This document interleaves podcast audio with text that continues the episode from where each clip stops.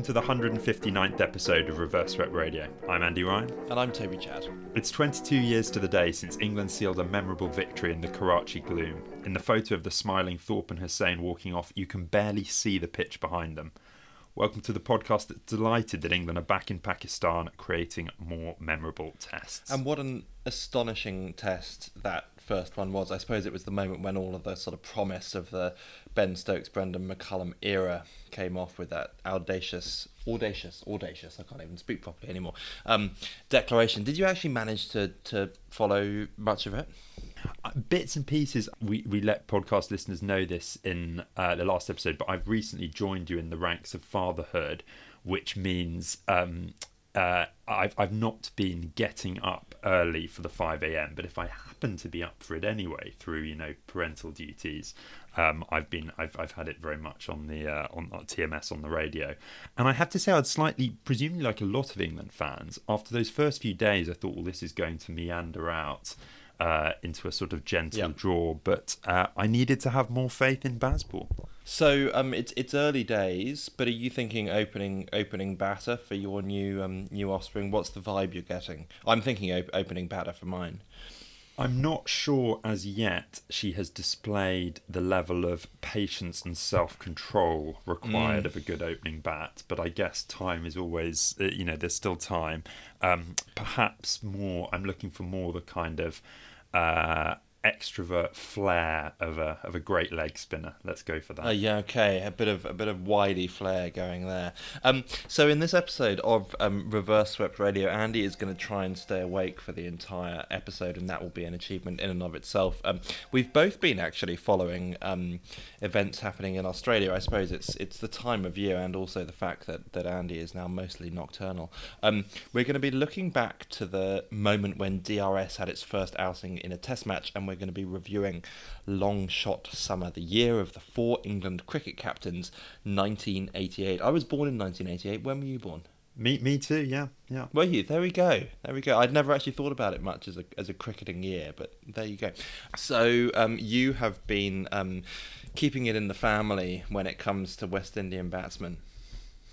So I've mentioned a few times on this podcast that Shiv Chanderpaul was is a, a great favourite of mine, and it's therefore given me particular joy to see his son Tagenarine do well in his debut series. Um, I'm afraid he's going to have to put up with an awful lot of people like me banging on about his dad. But with his really unique technique and obvious guts, he seems less in his father's shadow and more a proud successor. It's been a pretty miserable series, I have to say. I have been kind of trying to follow it, but it just feels like it's a foregone conclusion, really. The Australia West Indies um, Test series, the two two match series that finished today, actually, the day we're recording with Australia wrapping up a 430 run victory or something.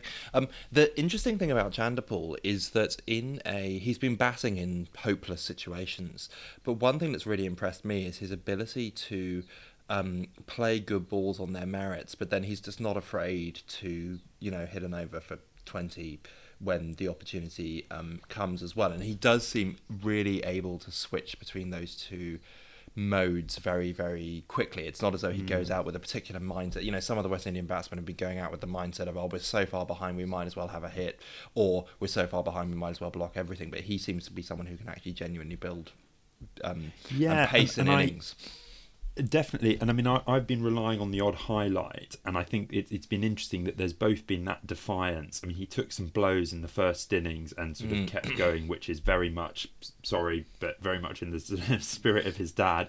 And then, secondly, um, he, there was some flair as well. I mean, going after um, what is obviously a great Aussie pace attack. Um, I think one thing that's been really heartening is his first class figures. I don't have them off the top of my head. Were like decent but not outstanding. No, like he averages thirty with the bat. I think yeah. out of 50 first class games, it's it's very well, low. And actually, his test average is currently high. I think he averages forty with the bat in tests. Well, and it's really heartening actually because I think you you know you always have this with any player, don't you? They make the transition to the test arena. How will they you know sink or swim? And he really does seem to respond. I, I think more broadly, um, you know, I'll, I'll leave it to others to do the really in depth deep dive into the series, but I think it, it, it, it's hard to be too tough on the West Indies when they're given, you know, most teams struggle in Australia, and West Indies are given this miserable Test schedule that where Yep. they play so little Test cricket, Yep. and we then send them to Australia and grumble that you know with with very little practice or pre-test that they they get hammered. So Although uh, to Yeah. be clear, to be clear, my grumble isn't with, with the West Indies Mm, per se. It's it's with a system where you end up, as you say, having these kind of test series that feel like dead rubbers before they've um, before they've Definitely. begun. I, I was interested, and I don't know if you've got any on the ground, although I'm conscious that Australia is a, is a big place to be It's a on big the ground, ground. everywhere. But there was grumbling about not great crowds in the first test, but then actually the crowds in Adelaide apparently have been very good. So I, I don't know whether, well, I don't, yeah, it, it- it's interesting. I don't know if there's a sense of why that might be, or more, or more generally, I guess, do you get the sense that anyone in Australia wor- is interested in this series? I'm not sure. I mean, it's been there's been a lot of cricket recently, particularly with the Mm. T20 World Cup, obviously.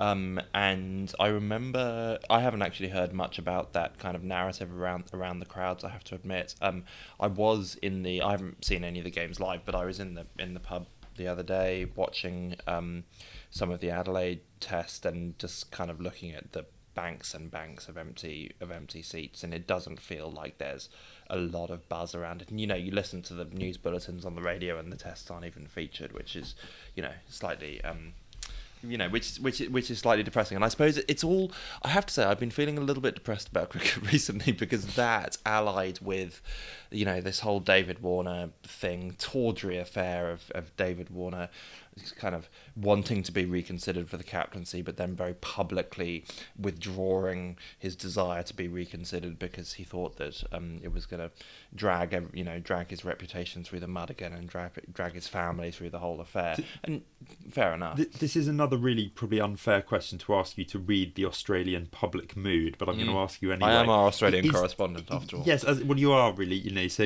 um, Got the accents and everything. You know, I, I hear that you you know some actual Australians may be married. I to once, one, I, so yeah, well, I once, you know- I once met one. She's So- asleep in the bedroom next door. Is is is the, what, what, do, you, do you sense what the kind of feeling is towards Warner? Is is the sort of country ready to sort of Well, forgive, I think, move well, on? I think everyone's just over it. To be honest, I think there was a lot of chest beating, and it became it was in the headlines, and it became subject of this kind of national hysteria almost, and this massive um, uh, state of. Um, Sort of um, introspection and, and sort of self-loathing almost that came out of the, the Cape Town affair. Sorry, I really should turn my phone off, shouldn't I? Um, and um, the and now we've kind of moved past that, and we had Smith coming back in and, and captaining the last test, of course. Um, and I think everyone's just, just just just a bit bored of it. And again, the kind of Dave Warner thing happening, but then also Dave Warner's manager coming out and saying, well, clearly it couldn't have just been the three players, you know, Smith, Warner, Bancroft, you know, who came up with this. It must have come from higher up, and the coaches must have known, and blah blah blah. And suddenly, the whole thing's being open again, and it's kind of come on, can't we actually, particularly at a time when there's a test series against the West Indies, like, can't we actually kind of be paying attention to that, and not hmm. what Dave Warner's writing on, you know, writing on Instagram. So I was feeling a bit kind of a bit a bit sort of miserable miserable about all of that. But the one thing that has, has really kind of perked me up is the tour tour game happening between the South Africans and the Cricket Australia eleven in Canberra at the moment. So the South Africans are due to start a Test series against Australia next week. Again, a symbol of the kind of um, almost contempt that the West Indians are held in. That a week after the Test series against them, the Australians go on and play a Test series against the against the South Africans. The West Indian series is nothing more than a warm up. Um, but tour matches um, so often nowadays don't really tell you all that much. They're just an excuse for kind of batsmen to fill their boots. But here we saw a run out from the South African bowling attack against actually a very, very good Australian um, Cricket Australia 11. Um, you know, lots of people who have been doing playing really well in, in Shield cricket this year. Um, and the South African um, bowling lineup are, are looking absolutely phenomenal. And so suddenly, out of this kind of dead rubber against the West Indians, there's a real chance that we're going to see something pretty, pretty spicy when this Australian batting lineup, much vaunted batting lineup with Labuschagne and you know really um, going well at the moment up against up against the South Africans. So suddenly it feels like we've got something to look forward to. I, I think it may have even been our last episode or a recent episode where I, I talked about being cruelly deprived of the chance to see the South African pace attack live by the Mm. um, British weather. But um, particularly with Nortje, um, it, it's fun. You know, it's just. I mean, there, there's such a there, there's such a talented lineup all round. It's maybe a bit unfair to just pick him out, but um, it, it, it, sometimes it gets you back to basic pleasures. Just watching an angry fast bowler bowl Yep. really, really fast. Um, And yes, I think you're quite right. Seeing him up against. Um, Labuschagne. That there's been um, one uh, tr- trying to make you feel more more optimistic about sort of cricket and Australian cricket. There's been a lot of stuff coming out on Twitter, which is the broadcasters having kind of um, recordings of Labuschagne talking during his innings, which is very wholesome stuff. Um, so, I haven't I haven't yes. seen this. What does he What Yes. does he say? Well, the, what it, uh, it it depends actually how, whether you see this as sort of encouraging or sort of low level sledging. But he sort of gets beaten by a ball by Jason Holder and tells him what a great ball delivery it is and stuff like that. So um, Yeah, yeah, and sort of I, I think he's just um, he's just incessantly enthusiastic. I think he's someone who finds um, yes cricket in all its forms just completely delightful, which is which is good if you play it professionally.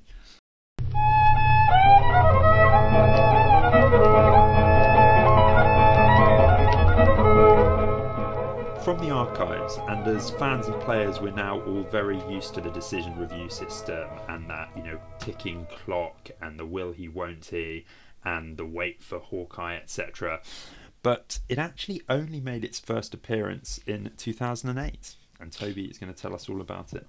So the other day, a, colleague at work actually said to me, "When was the first time we were having a conversation? I can't remember what the conversation was about, but they said to me, "When was the first time the decision review system was used in cricket?" And I didn't have a, have an answer to that because it does feel, as you say, as you intimate, as though it's been around forever. But there was a simpler time. There was a simpler time when the umpire on the field made all the decisions, and it was only in 2008 that DRS was given its first outing in Test matches. So it, it, the plan was that it was going to be trialled in a series between England and South Africa, but the boards of the respective countries couldn't agree on exactly how it would be implemented in that in that series, and so that was postponed. Um, interestingly, part of the kind of fear was that this would lead there was this kind of lingering fear that DRS would lead to a kind of long long term undermining of the on field umpires. And in the um this is a, a kind of fascinating stat that in the Friends Provident trophy I think in 2000 in 2007 um all every single referral that had been sent to the third umpire had ended up backing the on-field umpire's decision and the feeling was that actually what was happening was that these third umpires there given all of the you know hawkeye and hotspot and everything else um, were actually ultimately going i don't want to undermine my colleagues on the pitch so i'm just going to go with their decision every single time it's almost a protest, isn't it? It, it feels like Yeah. that. Yeah, exactly. Um, so it fell to the series between um, India and Sri Lanka in, in Sri Lanka, which I suppose in a way is ironic because India, of course, famously later went on to be vehemently opposed to DRS and refused to use it for, for, for, for a long time. Um, so looking back on, on the um, terms of use that the Indian and Sri Lankan boards came up with, there are a few um, things that jump out. The first one of which is that the teams have unlimited review, so they can review as many decisions as they want to. Um, secondly, that the umpire could actually refer to the third umpire themselves, um, which I don't think is actually the case now. I think the on-field umpire can't actually refer it straight up themselves, or can they still? I actually I can't remember no, what so the, so I think uh, it's a good question. So I think for things like um, was a catch held cleanly and stuff. They can but no, I refer think that. you're absolutely right. The But umpire can't now LBW, refer, they can't LB yeah, refer exactly. that. Yeah, exactly. Um, so what was available to the third umpire in this initial test in 2008 were stump mics, um, slow motion cameras, and Hawkeye. So there wasn't there wasn't hotspot. Um, there wasn't a snicko. There was stump mic, so you could listen, but there weren't snicko, so you kind of see the waveform in the way that we've become uh, we we've become accustomed. Um, Hawkeye was actually at that point called Virtual Eye, and it was only used to show the ball, the trajectory of the ball up to the point at which it hit the pad. So it wasn't used in the way that we now, the very clear cut way we now see it, where it shows the ball moving on past the pad, whether to hit hit the stumps or not. The, the, the, there's, I mean, there's so much that sticks out here, but I'm, I'm very struck by the unlimited reviews, which, um, just from a really practical point of view, seems to just rely on the teams not Yeah, being not ridiculous. taking the piss, Yeah, because you, yeah. you feel like, I mean, just from a practical point of view, if, if I was trying to sort of kill Waste time, Yeah. to get to a Yeah. draw, If you were nine down on the last afternoon, Exactly, you know, with impossible amounts of runs to get, Yeah. then that would be the way to do it. Um, one one little sort of piece of trivia here is is that um, the DRS trial happening in Sri Lanka brought the process, the whole process around DRS, full circle because it was in fact a Sri Lankan lawyer who about ten years before had actually proposed the whole system to the ICC around DRS and how it might be implemented, and the idea of, of players actually referring to an off-field off off, off-field umpire. Um, so um, DRS trial in, in, in 2008 in uh, a match in Colombo. It gets a real workout um, during during the match. Um, on the second day, Tillakaratne Dilshan, he's given out caught behind. He immediately reviews he thinks that his bat has hit the ground, jammed down on the ground, rather than having hit the ball, and that's the sound that the umpire, the on-field umpire, has, has heard. The third umpire accordingly overturns the decision, and he's and he's not out. Um, interestingly, later on, so Snickometer, as I said earlier, isn't actually available um, for this. Um, for this test, so they can you can listen to the audio, but you can't see the kind of waveform. Um, but later on, the snickometer was kind of retrofitted into the game, and it actually showed that he had edged the ball as well as hitting the ground. And it's another one of those. You, you remember that period when, um, if you were watching on TV, you had more available to you in terms of DRS third umpire decision making tools than the umpires had. It's a little bit like like that kind of um, moment, that sort of separation between what the fans would know and what the umpires would know. Yeah, th- this seems to really not fit fix the problem, does it? Because if you're saying that the, the the third umpire can have some of the tools, but not all the tools that the fans have got at home, then you're not really fixing, as you say, that that kind of misalignment between exactly. what I can see from my sofa and yeah. Exactly. Um, so um, the in, some Indian batsmen got some decisions in the other direction. Tendulkar and, and Dravid, most most notably, both were given out by the on-field umpires for caught behind decisions. Um, but the review system showed that they both both got some bat on their on their deliveries. Now this is interesting because the deliveries were from the Sri Lankan. Uh, spinners, so they were from um, and, and, and Mendis, and they were those kind of quite complex spinner catches where you're not quite sure, you know, it's come off. Um, you know, Tendulkar's have come off the back of his bat, and then his thumb, and then his pad.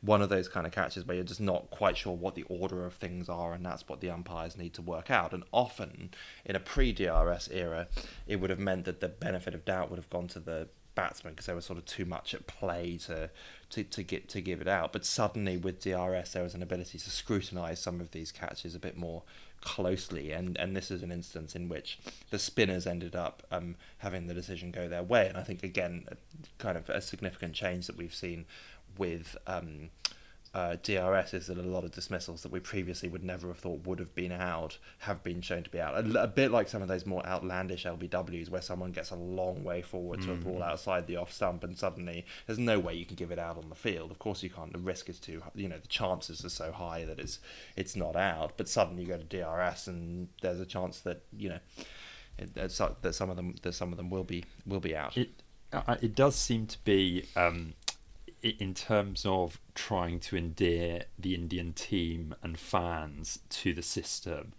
Of all the batsmen to Yeah. go, obviously Tendulkar is a bad one for a start. To add Dravid to that, Yeah. to like you, you can imagine. I think y- your very fair point about the system working and resolving a complex situation. I, I imagine this was to some extent wasted. yeah, but hang on, on it's a you ma- and you make a very good point because it only got worse on on day four.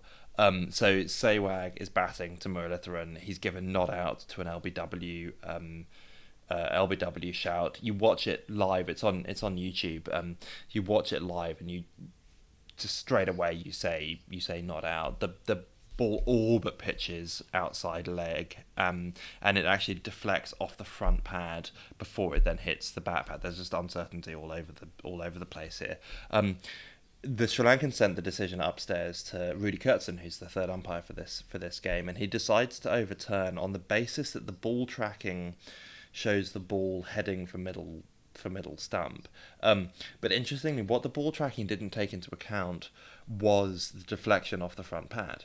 So it just showed the, the trajectory of the ball after pitching and then heading towards the the front pad. It doesn't actually show that the the, the, the deflection, which is surely something that Koertzen should have um, should have noticed. Um, and so there is this kind of moment where again another another Indian great is is toppled through um, through DRS, which as you say doesn't necessarily um, uh, you know, kind of make the world's uh, greatest uh, population of cricket fans. Um, it doesn't endear the system to them. Um, so interesting. So, so there were nine reviews in total in this Test match, and not a single one of them fell um, in India's favour, which is something that's re- replicated across the entire um, Test series, where I think India only had one successful review and, and Sri Lanka had 11. Um, I don't quite know what you make of that as a stat, other than, you know, obviously there's a question about how you mm. use it um, as a um, as as a team, but that seems like a a huge um, kind of disproportionate um, weighting in favour of the of, of the Sri Lankans. Um, what is what is notable about this first test is that Sri Lanka won by an innings and 239 runs. And I think it's probably, for all of the controversy around particularly the Sehwag dismissal, I think it would have been very hard for the Indians to argue that being thrashed so thoroughly was due to due to DRS. And so actually the kind of controversy around some of this sort of went um, went away a little bit. And certainly once the players had a taste of what it looked like to be able to refer decisions and take some of that power back, and once the fans had seen that, it was impossible to put that genie genie back in the bottle, the DRS genie back in the bottle. And the system was officially launched in tests the next year in a series between um, New Zealand and Pakistan, and then in, in 2011 in the One Day Internationals.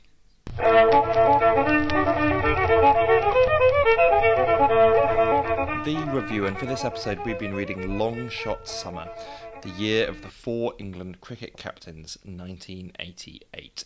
Uh, it was published in 2015 and it's uh, written by Neil Robinson, who's the head of heritage and collections at the MCC. That sounds like a pretty damn good job, actually. Sounds like a great job. Heritage and collections at the MCC. So the book, as the um, as the title uh, suggests, is about the year 1988, the year in which England had four England uh, had had four cricket captains. Um, it mixes kind of behind the scenes intrigue and match reports and um, there are, and um, Neil Robinson draws on interviews and, and, newspaper reports of the time putting together this pretty comprehensive uh, result. So, so 1988, other than being the birth year of um, of the two of us, re- re- remind us, Andy, of, of 1988 and the and the events of 1988. Well, the preceding winter, so the sort of 87 88 winter, had already been pretty lively. We had the, the Shakoor Rana affair, and, and actually, Robinson does a, a very nice job of recounting that, which I think is, is something both of us have come across before. This is sort of Gatting. Uh, it, it, it was a England a tour of Pakistan where there were plenty of rows over umpiring that kind of exploded in Gatting's run-in with the Pakistani. We've done it from the archives. I think you did it. I think we have. I think we've done it from the archives, and yep. it, it's one of those incidents that if you read about enough about cricket, you you run into endlessly. There was then a slightly less entertaining, but still somehow controversial tour of New Zealand. Um, and England approach a series with the West Indies, which at this time was always, you know, uh, an extremely challenging prospect, in not great shape. Um, and thanks to a mixture of scandal, poor performance, and injury, they got through four captains Mike Gatting, John Emburey, Chris Cowdrey, and Graham Gooch, and they got hammered 4 0. So um, it was quite Despite a series. Despite working their way through four, you know, four captains and um, etc. etc. Um, so how much of the well, one thing that really jumps out is the role of the selectors um, in all of this because the selectors, yeah, yes, there are a kind of um, external forces that come to bear on the England team, but there are also the selectors are the kind of chief protagonist in all of this and the way that they kind of chop and chop and change the um, the the team. What what jumped out at you about the selectors and the way they worked? Well, Robinson quickly makes the comparison between the England team of today and the England team of 88 in terms of selection. And I think one thing this book made me realise was selectors uh, and influential people in the ECB will always have power, but I think now at least there is a bit of a system that sort of mm. gives you a shot at stability. It's less about kind of just a personal fiefdom. Um, and I'm afraid the book does rather give the sense that, particularly Peter May, the chair at the time, it was a bit of a personal personal fiefdom. There are countless examples in the book. The one that really struck with me was Chris Cowdrey inheriting a team that was being hammered in this series, was told at the start of a selection meeting before any discussion at all that he had to leave Paul Downton and David Gower out. In the end, Cowdrey manages to barter his way to getting Gower, and you're hearing this story and thinking, "Hang on, Yeah. th- this isn't this isn't strategic." Well, it's also it's also the Cowdrey who, when he is offered the captaincy, um, in the midst of a kind of a bit of a crisis in English cricket, is told by Peter May, who incidentally is his godfather, is told by Peter May, um, quotes, "I don't mind what happens at Headingley or the Oval. You're going to lose those games anyway." So these are the remaining two games Mm. in the um, in in the series, and he's just being told, you know, don't bother about those. We're not expecting you to you to win them. The other thing that surprised me about kind of selection policy was the fact that captains were explicitly and publicly selected only for a limited run of um, of time. So when Gatting's reappointed at the beginning of the series, it's just for the well, it's just for the Texaco kind of limited overs trophy, and then for the first two games of the Windy series. And he's told that that is the length of his appointment, and at the end of that, it'll be reconsidered. And dit- ditto when Emburey gets the um, John Emburey gets the the the, the captain's cap, um, he's told it's going to be for one test, and we'll reconsider after that. And in terms of stability, this kind of Damocletian sword hanging over the captains must have been incredibly undermining. Well, the, the funny thing about it is you could you could argue, I think, very much that at the time the role of England Test captain was probably even more high profile nationally than it is now. Um, but it does almost seem to be treating the position with, with very little respect. I, th- I think Mm. of all the sort of stuff we had more recently with the transition from Root to Stokes and the seriousness with which everyone was approaching it.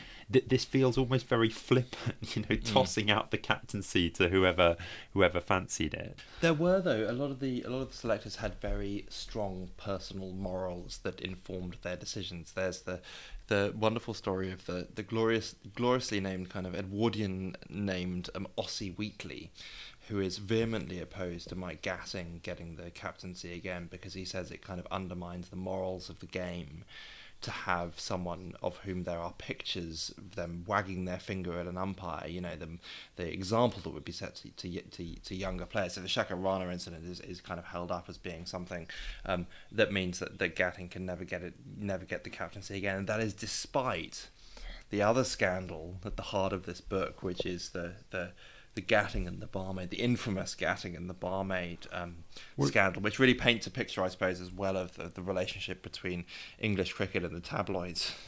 Absolutely, and I think this is something Robinson does really well because it reminds you, and we don't quite have it now. I mean, the tabloids remain very powerful, but we don't quite have this sort of combative relationship to the same degree between the tabloids and English cricket. The story was reported in the Sun that Gatting had romped, and it has to be romped. That's Yep, the only yeah, way that, yeah. that you know within the tabloids by the lakeside with a twenty-year-old barmaid. A perfect story, but with the one failing that it appears to be entirely untrue. Um, I love Robinson's dissection of the story. So he's clearly looked up the weather reports and says that it was five degrees on the night of the romp, which he suggests does not sound like ideal conditions for alfresco frolics. But his really formidable bit of research is that he's found that there is no lake at the Rothley Court Hotel where the England players were, were And the staying, whole which- story in the tabloid is all, you know, by on the banks of the lake is where It's a bit of a- barmaid were having it it's a away slam the dunk.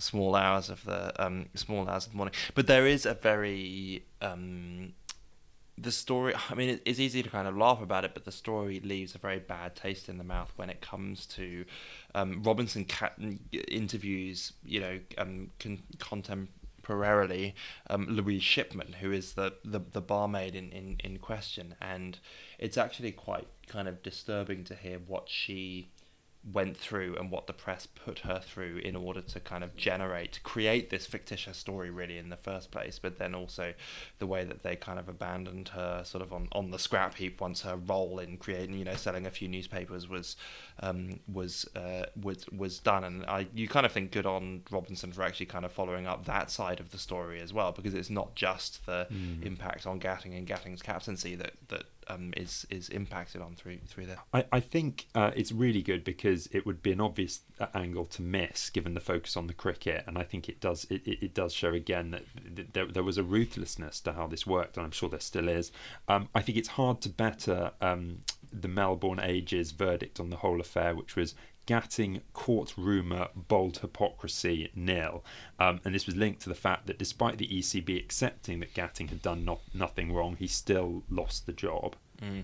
So um, this is a, a, a summer of four England captains, a whole lot of controversy in, in different ways on the team, and inevitably there are some wonderful anecdotes that kind of come come out of that. You mentioned the Shakoor Rana affair um, earlier. I was I'd never heard about actually the um, the apology letter that Gatting was forced to write to Shakoor Rana. So, so the England board get get involved without actually talking to the players. So they don't, you know, write to the players and say, "Hang on, what's going on here? What happened on the pitch?" They just decide they have a committee meeting and they decide that the players have, have behaved appallingly, and particularly Gatting. And so they tell Gatting he has to apologise. And Gatting writes this letter that says simply, "Dear Shakoor Rana, I apologise for the bad language used during the second day of the Test match." Full stop. End of letter. Which is one of the most kind of fantastic non-apologies that, that I think has has, has ever been penned. It, it's sort of the absolute bare minimum. It's like Yeah. what what can I what can I get away with, which just about constitutes a sort of and he doesn't apologise Yeah. for his his actions No. in, in any way whatsoever, and obviously feeling that, that he shouldn't have done. But again, there's this kind of massive breakdown between the board and the and the or the selectors and the um and the players in in, in this regard. I, I had a, a bit more of a, a niche anecdote, which was I love the fact that um, Chris Cowdrey, you know, debut as England captain, Viv Richards win the, wins the toss and says to Cowdrey, "I don't know. I'll go and speak to my team and let you know." And this set me off on a bit Yeah. of a rabbit hole because I thought this is a wonderful bit of, you know, this is a fantastic bit Can of you do that? gamesmanship. Yeah. Well, and it turns out no, you can't do that. I looked up and, Well, and you have to make the call as the captain. Exactly. moment, yeah. MCC Law 13 makes very clear that you must say what you want to do. Yeah. I, I, I'm not 100%. I, I assume this law was around at the time, but it's sort of. Um, uh, obviously, a lot of the West Indian characters are uh, players are characters in this in this sort of story as well, and I think it, it, it's a further um, addition to the Viv Richards legend that he was willing to basically tell an England captain There's to a lot of go and swagger. wait. There's, Oh, there's, there's there's, real swagger. there's there's Yeah. real swagger to that. Um, Yeah. there's there's the story of the um, so amidst all of this, Mike Gatting signs a book deal, um, and uh, while he's being kind of sort of reconsidered to be England captain, this this book is about to be published, but he has this agreement with the um, English board that he won't talk about the Shakoor Rana affair publicly, and there is this chapter in the book about it, um, and so the publisher decides to get around this that they will claim that that particular chapter was written only by the ghostwriter and not by Gatting. um, and then at the last minute, Gatting, you know, the books having been published, you know, tries to get the that chapter um, that chapter rescinded from the book as well. It's just a kind of complete bloody you know bloody mess the whole thing as is the moment when um, John Emburey um, ca- called up to be um, Gatting's successor is actually gets the phone call when he's at Gatting's benefit match and has to go up to Gatting and say I'm really sorry I need to leave for half an hour because I got to go to Lords to meet with the the selectors um, because they want me to replace you as, Do as your captain. job, Sorry, yeah. do you mind if I go and do this for half an hour in the middle of your in the middle of your benefit and then and and, and, and then and then come back? Um, so yeah, it's certainly a kind of it's a, it's a year that lends itself to some pretty amusing moments.